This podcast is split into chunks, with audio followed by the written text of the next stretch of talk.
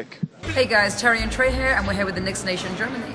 Let's go Knicks! This is John Stark. Shout out to New York Knicks Nation in Germany and Austria, man. You guys are the best. New York forever. Hallo Leute, ich darf euch heute zur 22. Folge des Knicks Nation Germany Podcast begrüßen. Nach langer Pause sind wir wieder zurück. Heute mit meinen allseits beliebten Gästen Sami und Marco. Hi, ihr zwei. Grüß dich. Hallo. Alles fit bei euch? Freut ihr euch auf die neue Saison? Ja, schon. Heiß wie Frittenfett, Äh, um sehr Frank gut. Buschmann zu äh, zitieren, den großen Philosoph. Ja, ich, ich würde sagen, das war aber das letzte Buschi-Zitat für heute, bitte. Danke. Ja, wir begrüßen jetzt alle Zuhörer mal wieder aus der Sommerpause. Ähm, die Saison geht bald los. Wir bereiten uns langsam alle, glaube ich, darauf vor, gucken, was so gegangen ist in der Offseason bei den anderen Mannschaften, aber natürlich hauptsächlich bei unseren Knicks. Erstmal vielleicht noch einen ganz kurzen Abschluss zur letzten Saison. Äh, wie wart ihr mit der Saison, mit der Entwicklung der Mannschaft zufrieden? Äh, habt da irgend, bei irgendwem einen großen Fortschritt gesehen, Sami? Ja, äh, Quentin Grimes. Also, das ist so das Einzige, wo ich sage aus der letzten Saison, ey, das war eigentlich richtig gut. Weil Grimes, die Spiele, bevor er seine Verletzung gemacht hat, wirkten halt so wie den Spieler, den wir gerade brauchen. Ein 3D-Guy, der halt einfach konstant ist. Und ähm, wir haben Reggie Bullock verloren und ich fand eigentlich, dass Quentin Grimes genau diese Rolle füllen kann, mit sogar ein bisschen besserem Dribbling und besseren Auge für seine Mitspieler, denke ich halt, dass das auf lang, also langfristig unser Starter werden muss. Leute, könnte. Ja. Und Marco, Muss. du? Äh, ja, sehe ich eigentlich ganz äh- ähnlich. Also Saison kann man abhaken, war enttäuschend, äh, an wen es und, oder an was es jetzt lag, keine Ahnung. Äh, aber positiv auf jeden Fall Quentin Grimes. Ich finde auch, das ist nicht nur das, was die Knicks brauchen, das ist das, was die ganze Liga sucht. Deswegen war ich zwischendurch auch ein bisschen äh, bange, weil er in Trade Talks äh, auftauchte, weil der Typ kann shooten. Nicht nur, wenn du ihn irgendwo für fünf Sekunden hinstellst, wie Bullock, den ich sehr gemocht habe. Äh, er kann super verteidigen, der ist einfach so trocken konstant. Also so, so, so richtig nüchtern, der ist nicht fancy oder sonst was. Der ist einfach geil. Ja, und ansonsten, Du weißt, Äh, was du bekommst bei ihm. ja, ja, und äh, das ist nicht so, wie IQ, ich mag IQ sehr, aber das ist nicht so, äh, da mal 30, dann wieder äh, 3 oder, oder sowas. Ja. Äh, der natürlich super mitreißend spielt und so. Grimes ist einfach so geil. Muss da rein und ist für mich auch, wie Sammy sagte, wirklich äh, Starting Five. Muss eigentlich. Okay. Sami, du wolltest noch was sagen? Ja, ja, ich, ich muss halt auch ehrlich sagen, so die Frage ist halt, die Frage ist halt, wie man das jetzt so umsetzt. Kann man jetzt so Grimes direkt in die Starting Five werfen, weil man hat immer noch Evan Fournier. Und dass das aus meinem Mund kommt, ist ein bisschen, das, Obacht, Obacht, ich werde jetzt sagen, man Fan der sollte, ersten Stunde. Ja, Fan der ersten Stunde, aber ich finde, dass wir Evan Fournier auch jetzt noch nicht abschreiben sollten. Also ich gebe ihm jetzt zehn Spiele und das ist die letzte Chance, die er von mir bekommt. Und er hat Haare implantieren lassen, wie wir bei der EM gesehen haben. Das wird was und damit Schon sind wieder? wir. Ja, schon wieder. Damit sind wir also quasi Brüder am Herzen, der zukünftige Sami und der derzeitige Evan Fournier. Und ich muss ehrlich sagen, ich glaube, Evan Fournier würde ich noch zehn Spiele eine Chance geben, sollte das nichts werden, wird er auf die Bank gesetzt. Und auf der Bank, denke ich, wird Evan Fournier krass effektiv. Total. Wenn, total. wenn, er Also in wenn er in den ersten, äh, ich weiß nicht, wie der äh, Spielplan ist, aber wenn die Knicks in den ersten zehn Spielen fünfmal gegen Boston spielen, dann äh, sehe ich das äh, auf jeden Fall auch kommen. Aber ansonsten weiß Er muss halt, er hat ja nicht mehr den Ball so oft in der Hand. Also wenn man jetzt Evan Fournier wirklich sagt, hey, du bist jetzt ein reiner Catch-and-Shooter, du brauchst nicht mehr selbst kreieren, du stehst in der Ecke und knallst nur die Dreier rein. Das ist das Beste, was uns passieren kann dann. Weil Ja. so ein hohe Dreier-Percentage gibt es kaum in der Liga. Und er, ich meine, er hat nicht umsonst den Rekord geknackt. Und ich glaube, wenn er dann auch keine contesteten Würfe mehr nehmen muss und er auch nicht mehr von den besten Spielern verteidigt wird, wird es super. Und dann gehört Evan Fournier auch weiterhin in die Starting Five. Aber sollte das nicht der Fall sein, brauchen wir auch mehr Defense und dann muss Grimes rein. Das ist der Punkt, warum ich Grimes äh, da sehen will, weil jetzt, wo wir Brunson haben, äh, finde ich, da kommen vielleicht später noch zu, Brunson und Fournier halt äh, schwierig äh, in der Defense. Da hätte ich halt gern Grimes als, äh, als Absicherung. Aber äh, Fournier schreibe ich auf keinen Fall ab. Also, äh, das habe ich auch letzte Saison immer gesagt. Irgendwie stelle ihn in die Ecke, wie, wie, wie die Saison da vor, äh, vor Bullock. Der gibt dir nochmal 5% mehr Dreier. Wenn er die freien Dreier hat, ist der Typ einfach tödlich. Nur hinten ist halt die Sache. Genau. Aber Marco, du hast es gerade schon angesprochen. Wir haben einen neuen Starting Point Guard. Perfekte Überleitung.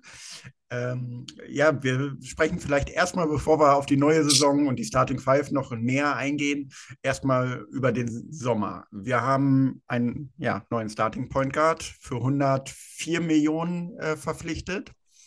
Jalen Brunson von den Dallas Mavericks. Was äh, ist euer erster Eindruck? Also, was haltet ihr erstmal von ihm? Äh, bringt er uns weiter? Ist er der Spieler, den wir gesucht haben auf der Eins oder ja, eher nicht? Sami, du, ich, ich sehe schon, du scharst schon mit den Hufen. Ja, ich finde Bronson übelst, ich finde Bronson eigentlich übelst geil. Ich fand Bronson die letzten Jahre richtig geil. Und ich habe schon immer bei Dallas gesagt, ey, wenn Bronson jetzt äh, die Möglichkeit hat, mehr den Ball zu bringen, wird er effektiv sein, wird er gut spielen. Und das haben wir dann auch in den Playoffs gegen Utah gesehen. Ich bin natürlich von dem finanziellen Aspekt nicht wirklich gehypt und ich hoffe einfach nur, dass die Inflation uns recht gibt, was die NBA angeht. Ähm, dass wir halt, dass 104 Millionen gar nicht so viel Money sind. Aber Bronson ist ein guter Spieler und Bronson ist auch ein bisschen das, was was wir brauchen. Und wir müssen uns verabschieden von diesen Gedanken, was viele Old Head Knicks-Fans haben oder Old Head NBA-Fans. Wir brauchen einen Pass-First Point Guard. Sind wir mal ehrlich, wie viele Pass-First Point Guards gibt es denn derzeit noch in der NBA? Die Starter ja, nur, sind. Ist nur noch ja. Paul übrig. Ja, Alte die Starter Schule. sind. Ja. Also ja. ich habe da eine gewisse Entwicklung äh, hingelegt, was äh, Brunson angeht. Erst dachte ich, also ich war wirklich der Meinung, gib IQ die Chance, auf der, auf der Eins zu starten. Und deswegen war ich da ein bisschen anti. Da war das Geld, aber im Endeffekt ist es Marktwert. Im Endeffekt ist es auch nicht hyper viel, wie Sammy schon sagte. Und wenn du dann mal so reingehst in die Personalie äh, Brunson, wie hochprozentig der zum Beispiel am Korb abschließt und wie, wie, wie, äh, wie gut er seinen Körper einsetzt, klar ist der klein, aber der spielt halt so erwachsen. Ich meine, der ist jetzt auch nicht mehr 20, aber der hat schon mit, mit 20 so erwachsen gespielt. Der war halt immer ein Leader auf dem Platz, am College, äh, auch wenn er bei den Mavs gespielt hat. Und äh, ich habe da voll Bock drauf. Also ich habe da wirklich Bock drauf. Ich glaube, der passt einfach gut, so von der Art her. Mhm. Und äh, ich freue mich mittlerweile drauf. Ich finde es eine richtig gute Verpflichtung. Ja, man muss zu dem Vertrag auch sagen, also er verdient im ersten Jahr sieben, also immer so grob aufgerechnet 27 Millionen, dann 26, 25 und 25. Also äh, der Vertrag geht sogar nach unten eher. Und wie Sami gerade gesagt hat, Inflation beziehungsweise ja ähm, der Salary Cap wird ja höchstwahrscheinlich auch noch um einiges steigen. Von daher finde ich den Vertrag vollkommen in Ordnung. Äh, keine Ahnung, ich sage mal so, wenn wir ihn unter 100 gekriegt hätten, wären, glaube ich, alle mega begeistert gewesen. So ist er ein bisschen drüber. Äh, ich finde es immer noch vollkommen in Ordnung. Also es ist jetzt nicht so, dass wir ihn komplett äh, überbezahlt haben. Und wir müssen halt auch ganz klar sagen, wir brauchten auf der Eins, meiner Meinung nach, äh, Verstärkung und ein IQ, so. Brauchten wir schon immer.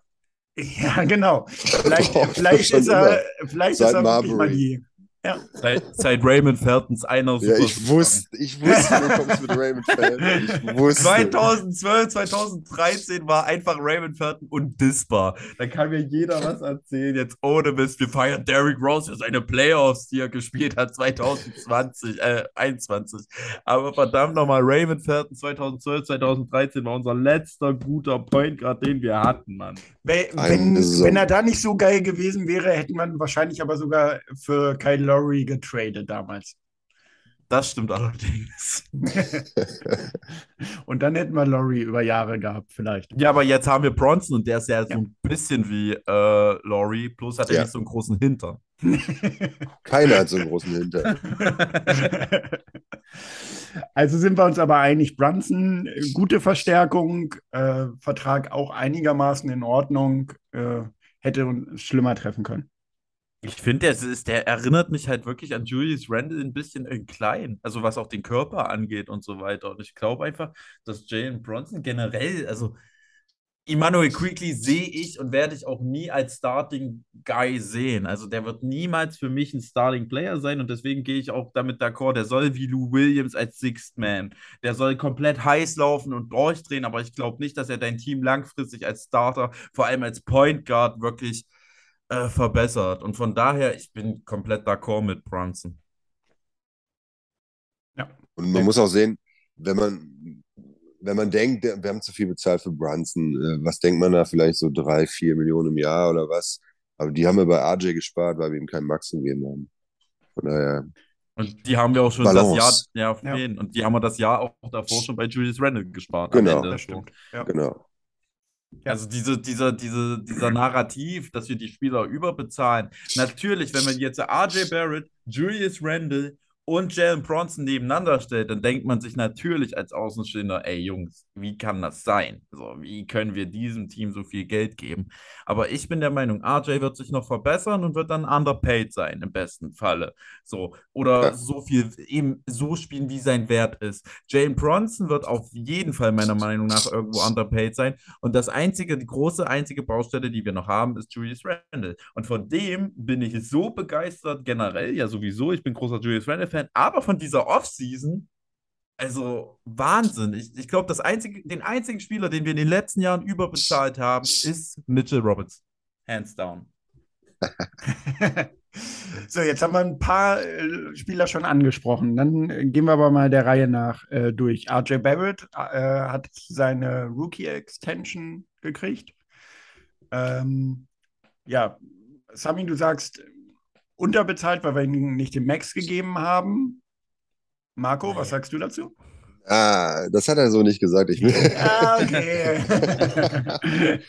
also Eigentlich ich bin fest davon, ja, ich bin fest davon ausgegangen, dass so wie die Regeln des Markts gerade sind, dass äh, wir Max geben müssen, dass er bleibt. Äh, dass das nicht geschehen ist und dass er da geblieben ist, äh, spricht für, für, für den Club, für, für das Front Office und für RJ auch. Ähm, Finde ich super. Also ich bin so froh, dass er da ist und ich bin, hab echt, bin echt vom Glauben abgefallen, als dann am Ende äh, von dieser Mitchell-Diskussion äh, aufkam, dass angeblich die Knicks ihn angeboten haben. Und äh, das hätte ich schon sehr schwierig gefunden. Aber Also ich bin- muss, aber jetzt mal ernsthaft, meint ihr, und das ist halt das, was wir uns als Knicks-Fans auch äh, fragen müssen, weil wir over, overhypen gerne unsere eigenen Spieler bis zum Mond. Würde es eine andere Franchise geben, derzeit, die RJ Barrett mehr als 100 Millionen geben würden? Guter Punkt. Ich glaube schon. Also so, ich äh, weiß nicht, äh, wie viel Platz die haben, aber äh, überleg dir mal die kleineren Mannschaften, Ja. sowas wie Charlotte, äh, selbst Houston würde ihm, glaube ich, so viel zahlen oder San Antonio, keine Ahnung. Also Aber Utah, hätte, Utah hätte ihm das gegeben. Utah hätte ihm das ihm gegeben. gerne genommen, glaube ich. Ja. Und das ist ja die Frage. Das ist aber die Frage, die wir uns halt stellen müssen. Kleine Teams, die Spieler overpayen, das, das, das gibt es jedes Jahr. Und sind wir dann auch an dem Punkt, dass bei RJ Barrett er einfach bei einem anderen Team overpaid ist? Ich würde so sagen, wenn er zu einem anderen Team gegangen wäre und so viel Geld bekommen hätte, wäre er overpaid. Und das wäre das die Wahrnehmung gewesen. Gewesen. So. Wenn er jetzt bei uns spielt, ist er, wirkt er auch ein bisschen underpaid, einfach weil er sich auch gut entwickelt hat und so weiter. Ich glaube, wie gesagt, die Wahrheit liegt bei RJ Barrett irgendwo dazwischen. Ich bin Mhm. nach wie vor der Meinung, 120 Millionen oder wie viel er bekommt, das ist alles in Ordnung, wenn er weiter Step by Step macht. Aber ich muss auch sagen, ey, wenn er sich jetzt die, also oder anders, wir, diese Extension ist nur bei 120 Millionen jetzt clever, weil wir wissen, dass kein anderes Team sie jetzt bezahlt hätte. Aber in zwei Jahren kann es wieder anders aussehen und dann ist die Extension schon wieder bei 160, 170 Millionen und wir hätten verloren. So, daher ist der Deal gut, aber am Ende des Tages müssen wir ehrlich sein, niemand in der NBA right now würde RJ Barrett mehr als 100 Millionen bezahlen. Ja. Aber was du sagtest, dass äh, die Wahrheit in der Mitte liegt, das finde ich nämlich auch bei der Wahrnehmung. Also wir Knicks-Fans sehen ihn hier oben. Das sieht jetzt keiner im Podcast, aber Ja. ich habe die, Ar ich hab die Arme wahnsinnig gestreckt. Und ähm, ich finde so in der, also zumindest in der Medienwelt, wird der Typ dauernd underrated. Ja. Also dauernd, dauernd, also der taucht in keiner äh, Liste der besten Spieler unter 25 auf oder irgendwie da in der Liste und da in der Liste jetzt irgendwie ESPN-Ranking ist ja immer, ist ja immer Blödsinn, aber Ja. da ist er hinter Pool und so Klamotten und äh, hinter Maxi und Oder äh, Talon Horton Tucker in der un besten Spieler unter 25 hinter fucking THT. Ja, wirklich.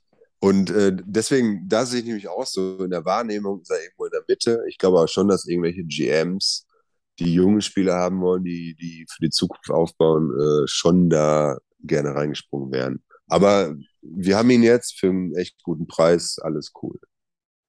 Die Frage ist halt am Ende des Tages nur, wird RJ Barrett jetzt die nächsten Schritte machen und das hoffe ich einfach nur, das hoffe ich einfach nur, weil alles andere, dann haben wir halt wirklich einen Spieler, der unter 25 ein bisschen overrated ist, wenn er jetzt Ja. den nächsten Schritt nicht macht und dann haben wir ein Problem.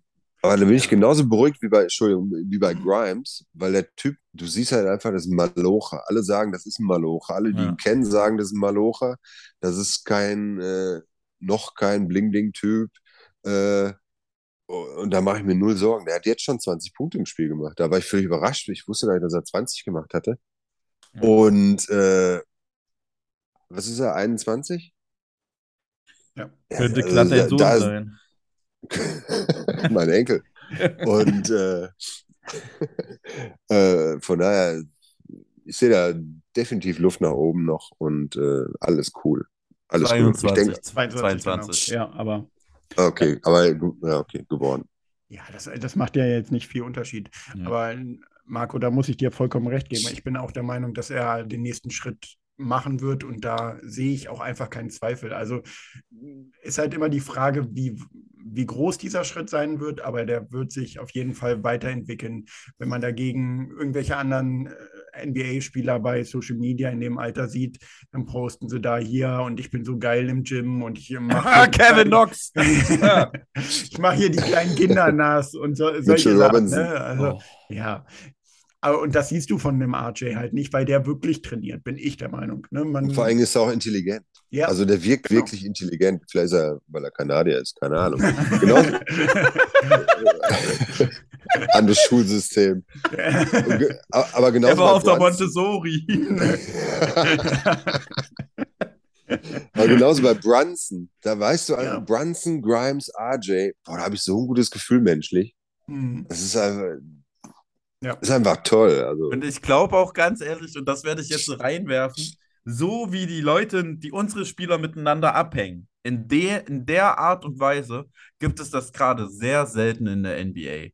Und auch Ja. wenn alle Julius Randle haten, ich glaube, wenn er wirklich so ein Locker-Room-Cancer wäre und so ein Arschloch, wie es die New York Media auch dargestellt hat oder generell die NBA-Media, ey, ich glaube nicht, dass der ständig mit fünf, sechs Mitspielern irgendwo privat abhängen würde. So. Ja.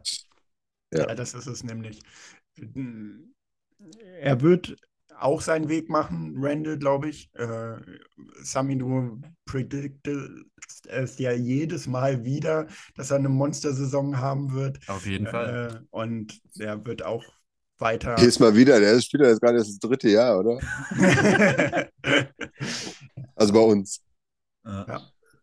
Ja, von daher mal schauen. Sein So. viertes Jahr, das ist jetzt seine vierte Saison, die jetzt Stimmt, kommt bei vierte uns schon. Saison. Ja. Die Ehrlich. erste war kacke, die zweite Na, die war. erste war auch Kacke. Nein, von Ja, den Knicks war kacke. Ja, okay, danke, kacke. danke. Entschuldigung, Ja. die erste von den Knicks war kacke, die zweite war Playoffs und die dritte war die letzte Saison. Genau, deswegen geht er auch schon in die vierte. Wie lange läuft der Vertrag eigentlich noch? Ist das nur noch ein Jahr dann? Nee, nee, die Ja, haben ja der hat doch verlängert. Drei, Ja, ach ja, stimmt. Ja, ja, sorry. Das stimmt. Vor der letzten Saison hat er verlängert, ja, genau. Ja. Reden wir jetzt über Julius Randle? Da habe ich nämlich ein paar Punkte. To-Do-Liste abarbeiten. Na dann, fangen wir an. Also, Julius Randle wird dieses Jahr eine Monster-Saison haben. Letztes Jahr war ich ein bisschen ruhiger, weil ich mir schon denken konnte, dass es nicht mehr so krass sein wird. Es wäre ja auch äußerst naiv gewesen, wenn wir gedacht hätten, dass Julius Randle nochmal so eine Saison spielt. Wir wären so blöd gewesen und wir waren so blöd. Und deswegen haben wir viel zu hohe Standards gehabt bei Julius Randle. Aber ich glaube, dieses Jahr wird es eine Monster-Saison, weil A, wenn, also was dazu kommt, A, wenn wir ihm eine Chance geben, das ist ganz wichtig, ey, wenn New York ihn wieder nach einem Spiel oder was wir auch in unserer Gruppe bei Nix gelesen haben, ja, wenn er nach einem Spiel wieder so spielt wie damals, dann, dann, dann gehört er ausgebucht. Nein, er gehört nicht ausgebucht. Gib ihm doch mal eine Zeit. Genauso wie Evan Fournier Zeit bekommt, sollte jetzt auch Julius Randle Zeit bekommen. Und ich bin der Meinung, dass Julius Randle dieses Jahr, und sind wir mal ehrlich, das ist eine der krassesten Seasons, die ich sehe auf Instagram von jemandem, der ackert. Und wenn wir mal ehrlich sind, was für ein Wahnsinnskörper hat der Typ dieses Jahr bekommen? Ja, Krass, krass. richtig heftig. Ja. Und das Noch ist ein bisschen neidisch. Ja, ich auch, ich auch. Das ist der Punkt, wenn welche Spieler in der NBA, wir sehen ja jedes Jahr, dass die dickere Muskeln bekommen, aber und breiter werden. Aber breiter zu werden ist zehnmal einfacher als einfach so ein, also der Körperfettanteil bei Julius Randle ist ja gerade Ray Allen-esque, so gefühlt. Das ist ja, Ja, das ist halt gar nichts. Das ist gar nichts, nur Muskelmasse. Und ich finde schon deswegen alleine sollten wir ihm eine Chance geben. Und er ist, er weiß das, glaube ich, auch. Er ist nicht mehr der Typ, der das Team jede Nacht führen muss. Das sind nämlich jetzt so zwei andere Typen, die das Ruder jetzt auch in die Hand nehmen können. Das ist nämlich mein Punkt letzte Saison gewesen. Also nach dieser Ha- Hammer-Saison, die er gespielt hat. Ich meine, es war klar, weil wir haben, äh, okay, Kemba hat nicht funktioniert, aber wir haben weitere Scoring-Optionen geholt. Es war klar, dass die Nummern runtergehen, die Zahlen.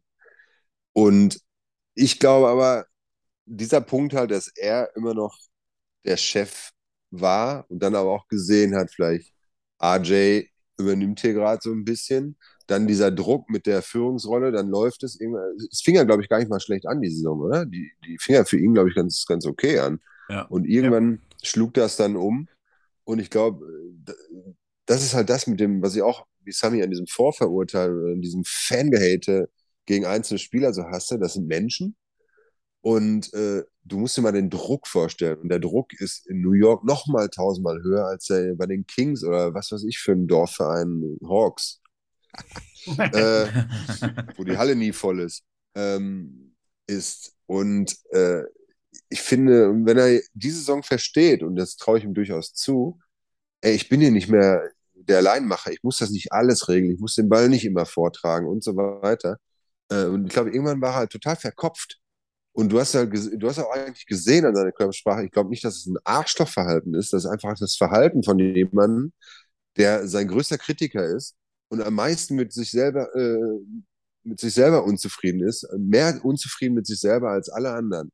Und dann, dann hast du halt so eine Körpersprache. Die einzige, den einzigen Vorwurf, den ich an der Saison, letzte Saison von Randall machen kann, ist Thibs, dass er ihn dann in gewissen Situationen nicht vor sich selbst geschützt hat und äh, das so ein bisschen geregelt hat. Aber äh, ich, ich, ich, ich freue mich total drauf, wenn du echt das siehst. Ich meine, nichts überbewerten, was in der Offseason passiert. Aber der Junge scheint ja wirklich gewillt, da äh, anzugreifen. Und ich fände es super schade, wenn da jetzt noch irgendwas passiert. Weil nichts, was, was wir für ihn bekommen, macht uns besser, als wir jetzt sind. Ja, also das ist ja auch, das ist ja auch der große Punkt. Was würden wir im Gegenzug bekommen? Was würden wir im Gegenzug bekommen? Ja, wir bekommen mehr Minuten für Obi Toppin. Aber da müssen wir halt auch ehrlich sein. Wird Obi Toppin jemals ein Julius Randle werden? Und das vergessen halt viele. Ja, es mag sein, dass er in, letzten, in der letzten Saison der bessere Teamballer war. Aber wir müssen auch ehrlich sein, in der Situation war es als Bankspieler tausendmal einfacher, zu agieren als als Starter und vor allem als Franchise-Player. Und man darf Natürlich. auch eine Sache nicht vergessen, die auch Marco gesagt hat. Ja, wir haben uns Scoring reingeholt, aber der Einzige, der letztes Jahr gescored hat, konstant, war RJ Barrett. So, Julius Randle hat probiert. Derrick Rose ist letztes Jahr wieder ausgefallen. Derrick Ja. Rose war der Spieler, der letzte Saison, in der Saison, wo wir in den Playoffs waren, ganz oft auch am Ende den Ball in die Hand genommen hat und den hat Julius Randle auch gegeben. Mhm. Ja. Aber dieses Jahr hatten wir nur RJ Barrett gehabt und RJ Barrett versteckt sich, er nimmt auch gern das Ruder in die Hand, aber RJ braucht eine Anlaufzeit. Das ist nicht wie bei Derrick Rose oder bei Julius Randle, dass du dem nach fünf Angriffen, wo er nicht den Ball bekommen hat, plötzlich den Ball gibst und sie machen eine Aktion zu dem Korb und scoren. Das ist bei RJ noch nicht. Der hat immer noch so einen gleichen Antriebsschwierigkeit. Aber ich sag's euch, wenn Derrick Rose jetzt auch noch zurückkommt, dann haben wir noch Jalen Bronson. Ich glaube, das ganze Gefüge, das ganze Team kann so viel Spaß machen dieses Jahr. Ja. Und der Vorteil, den Obi hatte, ist, dass er in dieser geilen Bank-Line-Up gespielt hat, die halt super vom ganzen Stil halt zusammengepasst hat. Irgendwie IQ, Grimes, Obi Toppin, äh, wer war da noch dabei? Sims? No, Hat that's gespielt. Derrick Sims. Ja, Genau. und das hat halt einfach geklickt, ne? Und Rose war ja eigentlich auch von der Bank. Ja. Und äh, die Starting Five wurde halt komplett durcheinander gewürfelt. Da war halt Kemba drin, hat nicht funktioniert. Fournier äh, mal so, mal so. Und defensiv war das natürlich mit Kemba und Fournier dann angreifbar. Und äh, jeder musste sich da irgendwie finden. Und die, die, die Bank war halt ein eingespieltes Team. Also die Bank war Ja. halt sensationell und es war ein ganz anderes Tempo und Spielverständnis und da wurde der Ball ganz anders geteilt. Und das war, macht natürlich, äh, war natürlich für Obi dann auch ein- einfacher da zu scheinen, auch wenn ich ihn mag. Und die, das Zusammenspiel auch neben dem Platz mit IQ und so weiter. Also ich finde ihn menschlich total geil. Er ist nicht besser als RJ Bar äh, als, als, als Randall. Er wird auch nicht besser als Randall. Äh, von der Bank ist er perfekt. Genau. Ja. Und ja, Marco, ich finde, da hast du auf jeden Fall recht, ähm, dass er von der Bank Gold wert ist. Und genau das ist die Sache. Ähm, ich, ich hoffe, dass Obi Toppin dieses Jahr einen konstanteren Wurf hat als letztes Jahr. Weil, okay, ey, Lüge, Lüge, Lüge, er hatte einen konstanten Wurf. Denn wir wissen alles, was passiert ist. Es gab erst den Airball und dann gab es den Dreier-Switch. Immer. Ja, aber er hat sich im Laufe der Saison klar gesteigert, was das angeht. Ja, aber Er hat hatte einen schlechten Monat, äh, glaube ich, äh, in, in diesem Jahr, aber der Rest war wirklich. Äh, das nicht sogar unter 20 Prozent dieser eine Ja, Monat? einen Monat. Ja, Da waren so noch Mensch. fünf Spiele. Ja. Nein, aber ich gebe euch da auch wieder mal recht. Äh, Obi Toppin von der Bank, Gold wert, vor allen Dingen, wenn er laufen kann, ne? Mit IQ. Äh, dann auch nimmt Derrick Rose, wenn der schnell ist. Ähm, also nicht schnell ist, aber wenn er wieder gesund ist. Äh, die beiden zusammen können halt pushen, auch wenn Rose schon alt ist. Äh, und können halt die Lobs für Obi spielen. Also von daher. Aber der ist, der ist so viel mehr als Lobs. Ich finde, jedes Mal, wenn der zum Korb zieht, dann ist er super kreativ und dann ist das Ding meistens drin. Also Ja. der kann super viel mehr als stopfen, finde ich. Ich finde das so wahnsinnig. aber Deswegen finde ich so nicht. schade, wenn er. Hm? Aber ich bin der Ja. Meinung, immer noch werfen aus der Mitteldistanz kann er auch nicht. Das ist das große Problem. Das ist das große Problem. Weißt Ja. du, wenn er, er hat keinerlei wirklichen Wurf. Und irgendwann, und das ist halt das, was wir bedenken müssen, müssen. Und das ist das, was ich auch vorhin sagen wollte. Die Bank spielt gegen andere Bänke der Liga. Mm. So, das ist jetzt nicht, dass da plötzlich unten auf dich Janis wartet oder so. Also von daher, klar ist dann halt Obi Toppin einfach ein bisschen voraus. Und ich finde, dass halt Obi Toppin auch gegen gute Spieler in der NBA, die gute Defense spielen, dann halt nicht so effektiv ist. Das Gute, was wir sagen können, das, was Obi Toppin hat und was nicht viele NBA-Spieler haben, er ist ein verdammter Hustler. Ja. Und deswegen mache ich mir auch defensiv keine Sorgen bei ihm. Weil er hat ja schon einen Schritt gemacht in meinen Augen und äh, wird dann noch weitermachen. Auch, auch wieder so ein netter, vernünftiger Typ. Ja, obwohl Der seine auch Tattoos bisschen echt. Ja, der ist auch übrigens ein bisschen reif. A. Und zweitens, ich glaube, der ist sogar älter als ich, Mann. Ich, verdammt. Wie, wie alt bist du? Och, du musst den Marco fragen, der.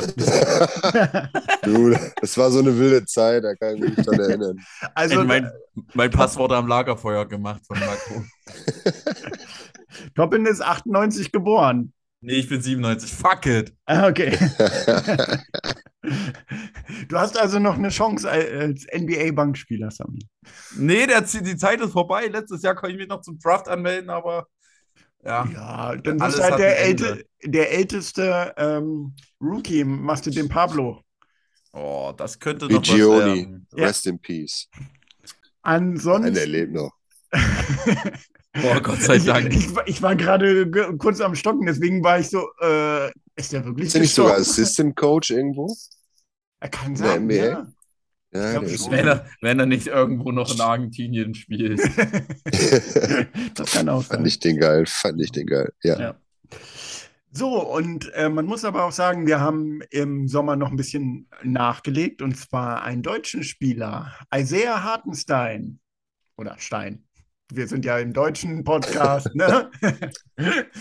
Wa- Was sagt er zu der, Ver- äh, zu der Unterschrift, die wir uns da noch geholt haben? Ist ein Spieler, der uns weiterbringt, der äh, von der Bank oder vielleicht sogar ein Starter werden könnte, Marco? Perfekt. Perfekter Neuzugang. Die, das Einzige, was mich daran stört, ist, schade für Sims. Weil er definitiv besser ist als Sims. Auch, auch defensiv super gut. Äh, ich hoffe, dass er mal wieder ein bisschen shootet, wie, wie in seiner Anfangszeit. Ich würde mich nicht wundern, wenn er sogar Robinson vielleicht mal ablösen könnte. Also ich finde, das ist, der, Typ ist wirklich, ich finde wirklich, der ist so solide. Wieder, wieder kommt's wieder. Der ist so solide. Du weißt genau, was er dir bringt. Und das bringt der. Der ist so effektiv, auch wenn du gesehen hast, was er von der Bank gebracht hat. In jedem seiner Clubs. Das ist unfassbar. Punkte, Rebounds, äh, alle auf dem gleichen Level und in wenig Zeit. Also ich finde es geil. Nicht nur, dass es ein deutscher Spieler ist, sondern einfach, dass er da ist.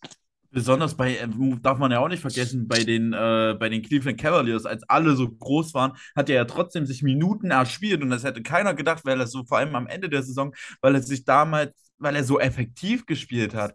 Ähm, ich sehe ihn leider nicht als Starter und äh, das, weil Ich glaube es auch nicht. Ja. Nee, weil ich seine Defense sehe ich dann doch nicht so gut, weil ich mir dann auch vorstellen könnte, dass er am Ende des Tages dann doch krass verprügelt werden könnte. So.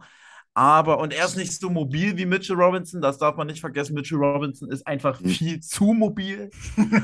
und ja, also ich, ich sag's mal so, ich bin zufrieden mit Hartenstein, sehe ihn als super Backup-Center. Genau den Backup-Center, den wir gebraucht hätten die letzten Jahre. Aber ich sage euch eine Sache, mir wäre es sogar lieber gewesen, wenn Nerlens Noel-Starter gewesen wäre und Hartenstein ähm, halt einfach äh, hier von der Bank kommen würde Mhm. und Mitchell Robinson weg wäre.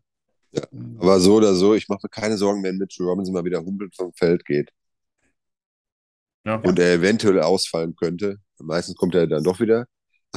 Aber äh, also ist wirklich super Dann haben wir- Preis-Leistungsfeld. Dann haben wir Jericho Sims, dann haben wir Jericho Sims als Backup für Hartenstein, wenn Mitchell Robinson ausfällt. Genau. Und damit kann ich leben. Damit kann ich super, super leben. Und im Notfall, und das haben wir auch ein paar Mal schon in den letzten Saisons gesehen, es gab einige Zeit auch mal das Line-Up, das mit äh, Julius Randle auf der 5 gespielt hat. Und wenn Julius Randle, und er kann Defense spielen, dann Ja. kann ich auch damit temporär leben. Das ist kein Problem. Wie gesagt, Mitchell Robinson ist halt, keine Ahnung, was wir uns dabei gedacht haben. Wirklich Amis und Basketball, ehrlich, das passt nicht.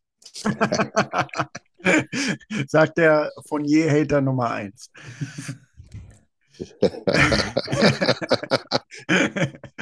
Dann kann er sagen, Franzosen-Basketball passt nicht. Da Ja, und das Spieler, war- Gobert, Fournier. Ich glaube, ich glaub, das ist der rote Faden. ja, ja auf, da, das sowieso bei Sami. Frederik Weiß. Oh. Oh.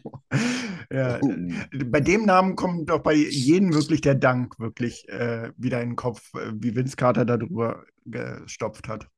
Nö, Ja. nö, mir kommt in den Sinn, welche Spieler wir nicht gedraftet haben für ihn und obwohl er nicht eine Minute bei uns gespielt hat. Richtig gut, ey. Und der verkauft jetzt, glaube ich, irgendwelche Souvenire in Frankreich. Der, Ja, der, ganz der hat weiter tragische geschafft als. Marco. Ja, gut, Hartenstein äh, haben wir dann auch relativ äh, schnell abgehakt. Also äh, ja, von der Bank auf jeden Fall eine Verstärkung No-brainer. bringt Die uns halt auch, Verpflichtung. ja, bringt uns halt auch mal einen anderen Aspekt, ne? Ein, äh, Robinson, Noel, ein Sims, alle irgendwo äh, gleiche Spielerart. Und jetzt Ja. haben wir halt einen Isaiah da, der kann halt auch mal von außen werfen. Der kann auch sogar mal das Spiel machen. Also ähm, natürlich soll er das nicht unbedingt, aber ich ihr wisst, was ich meine, ne? Ähm, Nein. No Noel lässt du halt, oder Mitchell Robinson lässt du nicht dribbeln. Also den gibst du den Wobei Aber- Duell fand ich eigentlich ganz geil, wenn er gedribbelt hat. Besonders auch die, der hatte ja diesen unglaublich sweeten Midrange, wenn er den abgedrückt hat. Ich habe keinen Center gesehen, der so ein sauberes Handgelenk Schönwurf, hat. ne? Gell? Ja, Ja. ja. Ja, So, aber da sollte nur er kein- vorher kein nicht dribbeln. Aber noch schlimmer als sein Dribbling ist, ist sein Ball fangen. Der konnte keinen Ball Ja. festhalten. Ich weiß nicht, ob er so kleine Hände gehabt hat oder so, aber der konnte keinen Ball fangen.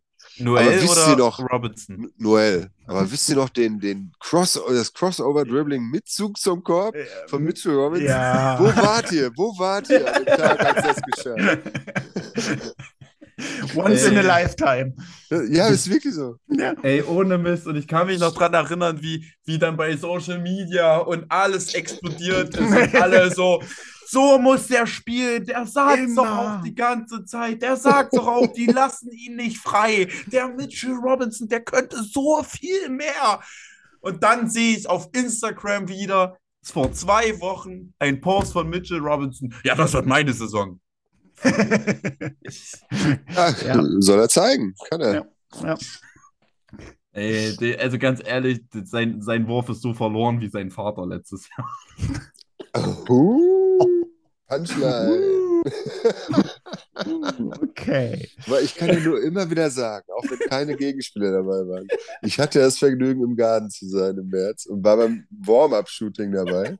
Und ich habe mich so gewundert, wie sauber seine, er seine Dreier getroffen hat. Also es liegt nicht am Wurfstil, weil er sah gar nicht so scheiße aus. Aber warum, warum kriegt er dann keine Freiwürfe hin? Aber da haben wir, glaube ich, auch schon, ich glaube, Marco, ich glaube, in jeder Folge, die wir zusammen gemacht haben, haben wir da schon drüber gesprochen. ja, Aber er kriegt es nicht hin. ja, die, ja, keine Ahnung. Ist halt für, ein- für einen Big Man, für einen Big Man, diese Distanz ist vielleicht nochmal schwieriger. Du kannst nicht diesen, den, den Wurfbogen so werfen wie äh, kleinere Ja, Spieler beim Freiwurf oder so. Ja. Ein bisschen Mathematik Mit, Spiel. Mitchell, Mitchell Okay. Robinson ist mit Tafelwerk immer eingeschlafen. Das will Marco sagen. ja. Gut, ähm, im, wir haben im Sommer noch äh, einen Rookie dazu gekriegt, wo man auch nicht weiß, ob er überhaupt äh, bei uns Minuten äh, holen Echt, haben könnte. Ja, war von Duke, Trevor Superstar! Superstar, Mann. Der nächste Ah, Ja, ja. Ja, ähm, keine Ahnung. Habt ihr irgendwie ein bisschen Infos zu ihm? Habt ihr euch irgendwas von ihm angeguckt? Ich glaube, ich bin der Meinung, den haben wir nur äh, gedraftet, um RJ, Cam so ein bisschen äh, Rückendeckung zu geben, noch ein weiter Dookie.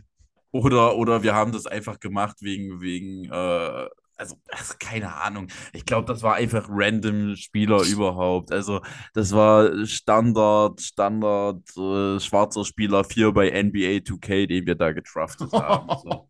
Also, Ich glaub- wir, wir können davon nichts erwarten, also wirklich. Ja, ich glaube, das kann man auch abhaken mit G-League. Ja, okay. Äh, ansonsten zum Draft, wenn wir da noch mal gerade ganz kurz sind, äh, wart ihr enttäuscht, dass wir da das gemacht haben, was wir gemacht haben? Also alles weggetradet und äh, nicht einen Spieler dann irgendwie mal gepickt haben, sondern eher aufs Geld geachtet haben? Nee, ich fand's gut. Ich fand das nach wie vor gut. Also, ähm, falls ihr das gesehen habt, Kendrick Perkins hat was sehr Intelligentes dazu gesagt. Wir haben Was? uns damit mehr, ja, in dem, in dem Take mit Stephen A. Smith, ja, es klingt verrückt, mit Stephen A. Gott, Smith. die beiden, oder? Ja, ja, weil Stephen A. Smith, Stephen A. Smith hat sich ja so künstlich aufgeregt und auch dieses ganze Ding mit Spike Lee und so weiter.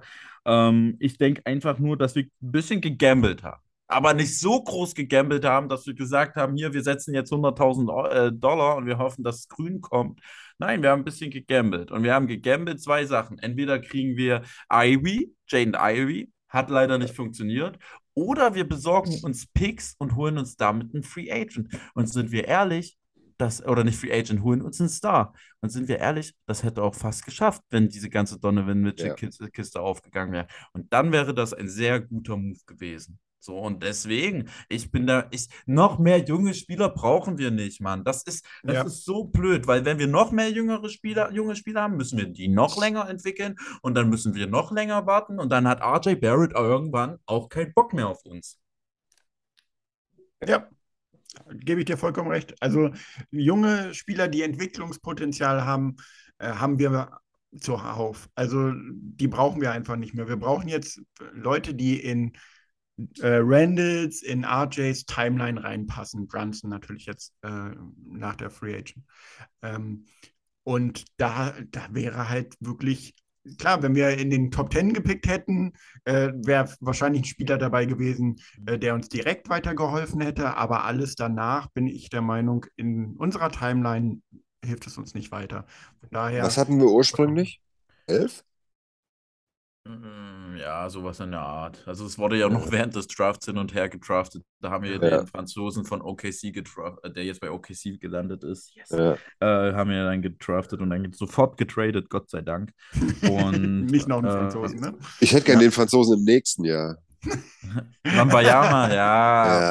Ja. Beast. Beast. Chad Holmgren äh, in, in gut. besser. Ja. In, Und sympathisch. Her, sagen wir es so. Äh, auf jeden Ja. Fall, auf jeden Fall. Aber keine Ahnung, ich sag's mal so, Jaden Ivey ist für mich der NBA-readyste Spieler gewesen. Eben ja, neben, Beast. ja, neben, neben hier Holmgren und ähm, wie hieß der andere? Banchero. Orlando Banquero, genau. Und von daher kann ich damit auf jeden Fall leben, dass wir keinen Spieler dieses Jahr gedraftet haben, uns aber mehr Flexibilität geschaffen haben mit Picks. Ich meine, wir sehen ja in zwei, drei Jahren, was die Picks, die wir hätten bekommen können, so abgeliefert haben. Ob dann Donovan Mitchell dabei ist, der auch so spät gedraftet wurde und so weiter. Glaube ich nicht. Aber kann man jetzt nicht, kann man jetzt nicht wirklich beurteilen. Also ich fand es an einem Abend natürlich, das ist Draft Night. Every- Äh, jeder ist, jeder ist äh, total excited und man bleibt wach und man denkt dann, komm, jetzt trainen wir ab oder wen holen wir jetzt? Ach, die sind noch da, die sind noch da und da kommt nichts bei raus. Und das ist halt die größte Enttäuschung. Genau. Einfach so vom, vom, vom, vom, äh, vom Excitement-Faktor. Aber jetzt im Endeffekt, genau wie Brunson, wenn, wenn das dann ruhig betrachtet hinterher, alles cool. Ja. Ihr habt äh, schon beide den Namen einmal reingeschmissen. Das war die Story, Donovan. ja, die Story äh, des Sommers irgendwie. Donovan Mitchell. Wir haben ihn leider nicht gekriegt. Er ist jetzt ein Cleveland Cavalier. Geiles Ja. Team aber. Geiles Ja. Team, was Cleveland Hammer-Team. Ja. Also Starting Five zumindest. Ja. Ja, die Bank ist auch geil. Die Bank ist auch geil. Du hast Ricky Rubio, du hast Karis LeVert, das darfst du auch Ach, stimmt, alles ja. nicht vergessen. Du hast Love. Kevin Love. Also, Ja, Cleveland, it is so. Ja, ja. von daher, wie enttäuscht wart ihr? Äh, erstmal, vorher lag ja, oder es lag ja auf dem Tisch, angeblich, ne, sind ja alles nur Spekulationen, äh, ein Trade ohne RJ. Den, meine persönliche Meinung, hätte ich gemacht, hätte auch einen Quentin Grimes abgegeben, Picks, äh, vollkommen in Ordnung, ein Obi Toppin, äh, alles cool gewesen. Evan mit Fournier. RJ, Evan Fournier, mit RJ meiner Meinung nach n- äh, nicht gut, wäre nicht gut gewesen, wenn wir dann nämlich auch noch einen Grimes mit reingepackt hätten äh, und vielleicht noch einen IQ oder einen Toppin und noch die Picks, wäre ich raus gewesen. Ist meine persönliche Meinung. Ähm, ja, wie seht ihr, wie sieht, seht ihr das? Oh Gott. Ich hätte, ich hätte mit RJ und so, so hart das klingt, ich hätte mit RJ und ein paar Picks und natürlich von jeder noch reinhauen, äh, leben können. Und hätte dann im Gegenzug aber auf jeden Fall noch irgendwie Bogdanovic oder so gewollt, neben äh, Donovan Mitchell. Ähm, aber ja, also ich fand eher die Diskussion unter Knicks-Fans wirklich sehr, sehr anstrengend bezüglich, ja, aber wir wollen doch keine fünf Picks abgeben für Donovan Mitchell, so. Was sollen wir denn abgeben, so? Und auch als dann jetzt Ja, heraus... Picks werden überbewertet, wenn, wenn du, Entschuldigung, dass ich dir ins Wort falle. gut, darfst du, Papa. Wenn du, du, du, du gibst ja die Picks ab, um besser zu werden. Wirst du besser, zählen deine Picks nichts mehr. Ja. Also entweder, entweder das oder das. Von Ja. daher, äh, Und vor allem die Picks, was interessieren uns die Picks 2000, also jetzt mal ernsthaft. Picks 2027 sehe ich eventuell das Argument noch, dass es da vielleicht nicht funktionieren sollte und äh, wir scheiße sind wieder und wir ein Rebuild machen müssen. Okay, das sehe ich, aber was interessiert uns der Pick 2024 oder 2025? Ja. Das kann uns doch so scheißegal sein, wenn, weil wenn wir ehrlich sind, wenn wir jetzt schon darüber nachdenken, dass wir 24, 25 oder 26 ein Rebuild wieder starten wollen und unsere Picks relevant sein sollen, dann ist alles verloren. Da brauchen wir auch nicht über RJ Barrett mehr reden, weil der ist dann weg. Genau, also da bin ich äh, voll bei euch mit den äh, Picks. Die waren mir wirklich echt scheißegal. Ähm, hätten von mir aus alle reinpacken können, äh, die wir irgendwie haben, also die man traden kann. Äh, und dann hätte man halt Donovan gehabt und einen RJ und einen Brunson und einen Randall. Und dann hätten wir schon ein geiles Team gehabt, muss man ganz ehrlich sagen. Wir müssen auch aus der NBA-Fan-Perspektive uns das Ganze mal anschauen. Das Paket, was jetzt Cleveland gegeben hat, war besser als das Paket, was wir gegeben hätten. So, und das ist der erste Punkt. Und der zweite Punkt, den ich sehe, Ja, ich denke schon, ich denke schon. Und der zweite Punkt ist, und das ist viel wichtiger, glaube ich, für Utah selbst, beziehungsweise für Danny Ainge, ähm, ey, dass er den Move nicht mit den Knicks gemacht hat und quasi jetzt so sich darstellt, dass ich bin, ich bin auf Toilette gelaufen am Flughafen letztens und habe nachgedacht über diesen Trade. Mir war langweilig, hatte nicht so viel zu tun und ich dachte, Mensch, Danny Ainge ist ein Genie, dass er diesen Move so gemacht hat, weil jetzt jeder in der Liga weiß, mit ihm ist weiterhin nicht zu ficken. Man kann ihn nicht abziehen. So, wenn man was haben will, dann muss man sich das, dann muss man nach seinen Regeln spielen. Aber im Umkehrschluss finde ich das gleiche geil, dass auch die Knicks gesagt haben, wir machen das oder das nicht und gezeigt haben, uns kann man auch nicht alles machen. Es ist halt ein Win-Win-Move gewesen, am Ende des Tages langfristig, denke ich, für alle drei Teams sozusagen.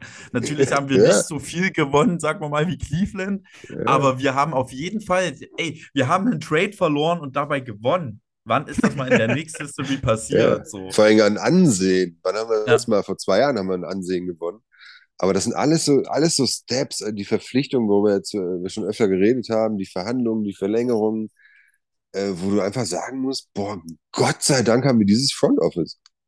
Ja. Also Ja, so vernünftig irgendwie. Und also ich muss noch kurz eins sagen, ich hätte niemals RJ abgegeben.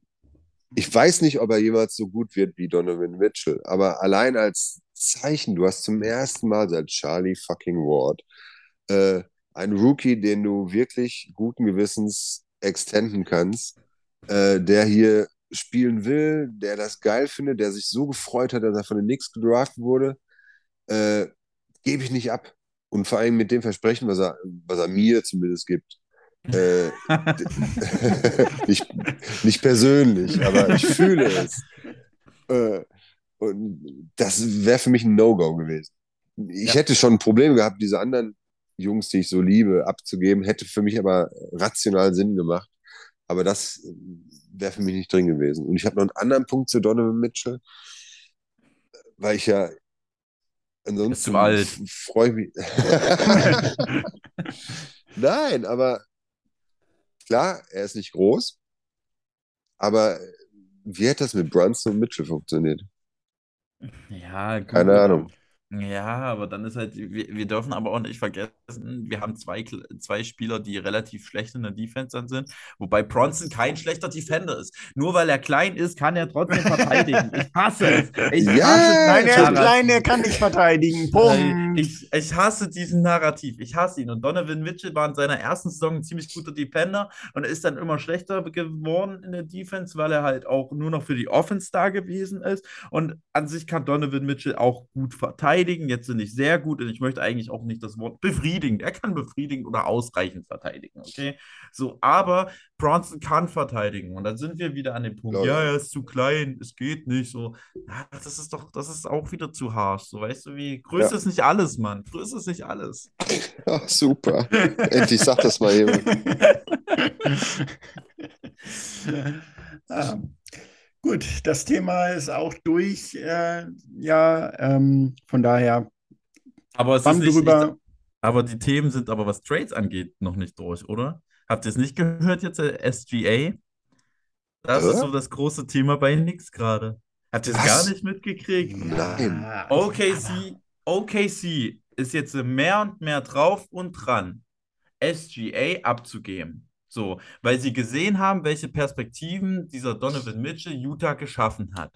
So dass sie halt so ein Instant Rebuild machen kann. Ich glaube, OKC ist ein bisschen neidisch auf die Picks gerade. Denkt sich, oh, noch mehr Picks. Und ähm, ernsthaft, es, die wollen SGA loswerden, also nicht loswerden, sondern wenn ein gutes Angebot kommt. Und wir haben hier jetzt äh, wieder bei Twitter gelesen, das hat ja mein guter Freund Jonathan, Jonathan Markry geschrieben. Oh Gott, der hat geschrieben, ähm, dass das nicht der letzte Trade wahrscheinlich gewesen ist und dass die Knicks sich weiterhin umhören bei Trades. Natürlich ist das auch so eine Aussage, welches Team hört sich nicht 24-7 irgendwelche Trades an. A, so weißt du wie, einfach nur eine Aussage für eine Aussage. Aber B, das ist ja auch schon mal kurz aufgeploppt während der Donovan Mitchell-Saga. Ich könnte mir vorstellen, dass die Knicks da mal anrufen. Und wenn wir da irgendwie jetzt nur Crimes oder so für SGA abgeben, naja, gut. Also es wird weniger sein. So RJ Aber ist da ist bestimmt er- nicht Paket. Ist er reiner Point Guard? Oder kann er auch die zwei spielen? Ich sag's mal so, er ist Combo Guard und ich hasse den Begriff Combo Guard, weil das heißt immer, er kann beide Sachen nicht richtig. Aber Ja, er ist halt nicht in der Timeline, er passt halt nicht zur Timeline von dem Team von OKC gerade. Ne? Er ist halt ein Step weiter. Ja, Ja. Und Ja, äh, deswegen macht es für die schon Sinn. Er hat einen gewissen Wert. Ist halt nur die Frage, macht es für die nix Sinn? Er ist 24 und aus Kentucky. Und wir wissen ja, dass das bedeutet. Also, so, ich könnte mir nochmal vorstellen, dass wir da hier und da mal anrufen. Er ist auch aus Toronto, darf man auch nicht vergessen. Dann haben wir wieder unsere RJ Barry Connection. Bei, bei, bei FIFA hätten sie einen grünen Balken. ja. Ja, ich, ich glaube schon, dass die Knicks äh, nicht unaktiv sind. Also äh, vor allen Dingen bei den ganzen Picks, die sie haben, weil ich glaube, das Front Office weiß halt auch äh, darüber Bescheid, dass was sollen die mit den ganzen äh, Picks haben äh, machen, weil es einfach in die Timeline nicht Und passt. Das Thema Randall ist ja die Woche auch wieder aktuell. Ob wir es jetzt wollen oder nicht, Ja, ja. aber es war ja wieder im Gespräch, dass sie immer noch offen werden. Und da ist nämlich, das ist halt jetzt so das Spannende, was man macht, weil man muss ja auch sehen, dass SGA verdient, ähm, ich glaube, 179 Millionen in fünf Jahren. In seinem letzten Jahr kriegt er 40 Millionen. Das heißt, du musst Ja. zwangsläufig Julius Randle reinhauen. So. Ja. Du musst das zwangsläufig dann machen, weil Das heißt, es gibt dann drei Teams, die Ja, involviert sein ja. müssen. Ja, und das ist nämlich dann der, der interessante Punkt. Wenn wir sowas machen würden, dann würde es, also keine Ahnung, ich weiß nicht, ob wir dann das SGA holen sollten, um Julius Randle abzugeben, weil wir uns mehr Money reinholen und der Typ ist auch schon in Anführungszeichen 24 Jahre. Also an sich, keine Ahnung, kann auch funktionieren. Ich weiß es nicht. Das, also ich muss sagen, ich finde, dass unser Team multiflexibel ist, was neue Spieler angeht, aber dass wir eher auf den großen Positionen Ja. mittlerweile unterbesetzt Genau. sind als auf den kleinen. Genau, das wollte ich nämlich auch einwerfen. Wenn wir einen Randall für einen SGA, klar muss dann noch ein bisschen da, äh, was dazu äh, traden, aber dann haben wir ein Problem auf der Power Forward Position. Ey, wir holen uns Poku. Kann ich noch mit dazu. Nein, Obi Toppin wird dann äh, natürlich besser als Randall, weil er genug Spielzeit bekommt. Und Mello von der Bank.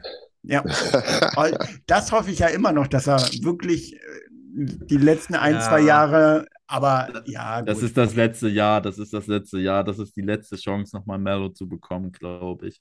Und Ich ich muss ehrlich finden. sagen, ich, ich fände es ich fänd's auch nochmal schön. Und ich sage auch bei, er war bei Lakers lustigerweise der konstanteste Spieler neben Austin Reeves letztes Jahr und Oh LeBron ja. James. So, und ich glaube einfach, Melo wäre halt ganz geil gewesen, hätten wir Donovan Mitchell geholt und Obi Toppin abgegeben. Dann wäre ich komplett dafür gewesen, Melo wieder ins Boot zu holen.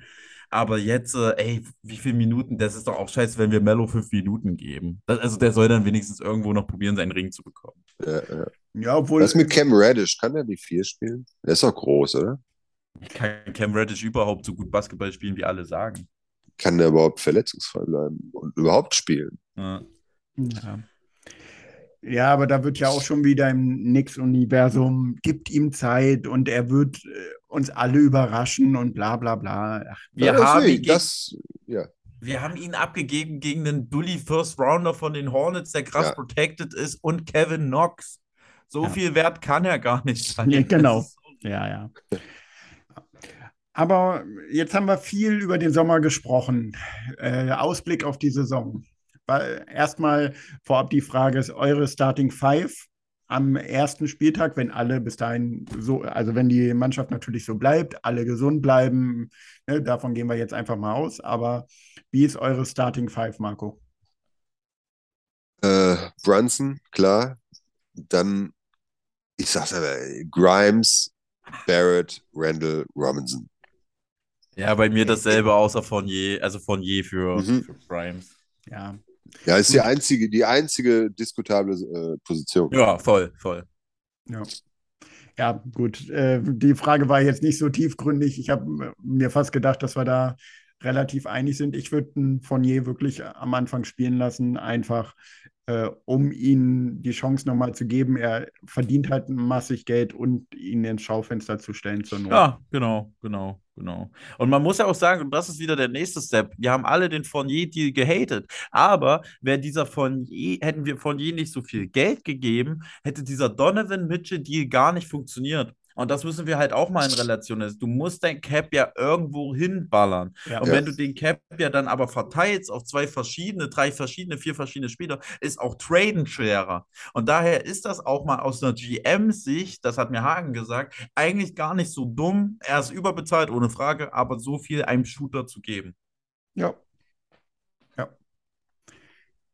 Genau. Ansonsten äh, eure Predictions für die Saison. Sami, was glaubst du? Wo landen wir am Ende der Saison? Siebter. Siebter. Siebter. Wir werden Siebter. Weil, und jetzt kommt's, und das ist auch so eine Sache, wir dürfen nicht, wir dürfen nicht gleich anfangen zu verzweifeln, wenn wir zum Beispiel Neunter werden oder so und nur Play-ins spielen. So. Also ich gehe ganz ehrlich, wenn unser Ziel sollten dieses Jahr die Play-ins sein und alles andere ist dankbar. Weil der Osten ist dieses Jahr nicht mehr, also das ist nicht mehr die krank. Conference, er ist krank. So. Ja. Ja, ja. Marco, was prediktest du? Also sieben wäre schon ein Traum.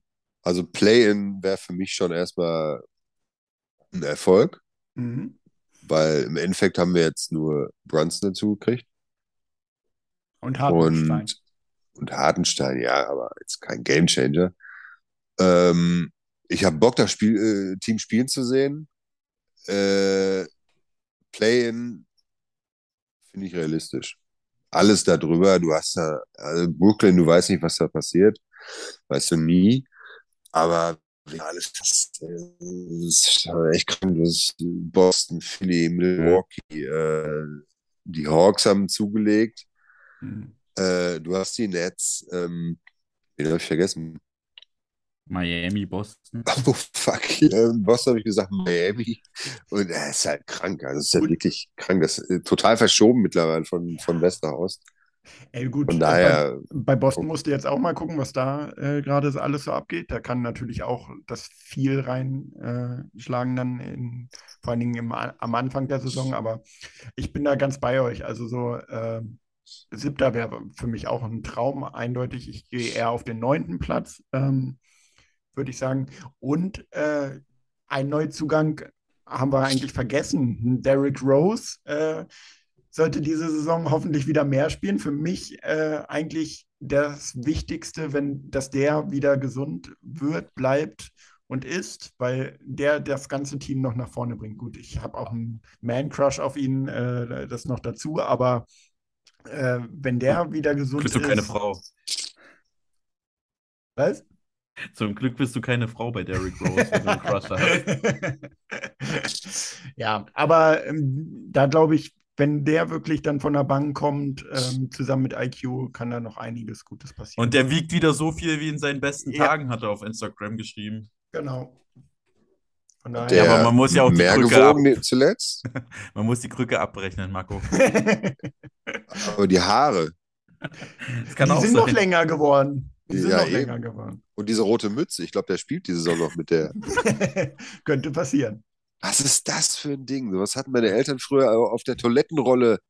Äh, auf der, Im auf Audi? Im Audi 80 hinten. Im Audi 18. Opel Rekord hatten wir. Opel Rekord. Äh, Sehr gut. Ja, aber ich würde sagen, wir haben viel gequatscht. Ähm, wir kommen jetzt mal zum Ende. Äh, ich möchte mich ganz herzlich bei euch bedanken.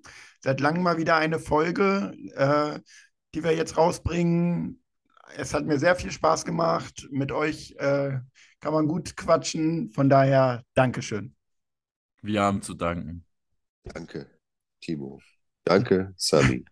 Nein, war Ja. schön, war schön. Ist echt äh, immer wieder angenehm. Und man, ich muss sagen, ich habe es äh, vor der Aufnahme gesagt, ich bin noch nicht so richtig im Nix-Fieber in der Saison drin. Nach diesem Gespräch bin ich jetzt wieder richtig on fire, freue mich auf die neue Saison. Schauen wir mal, was da alles kommt.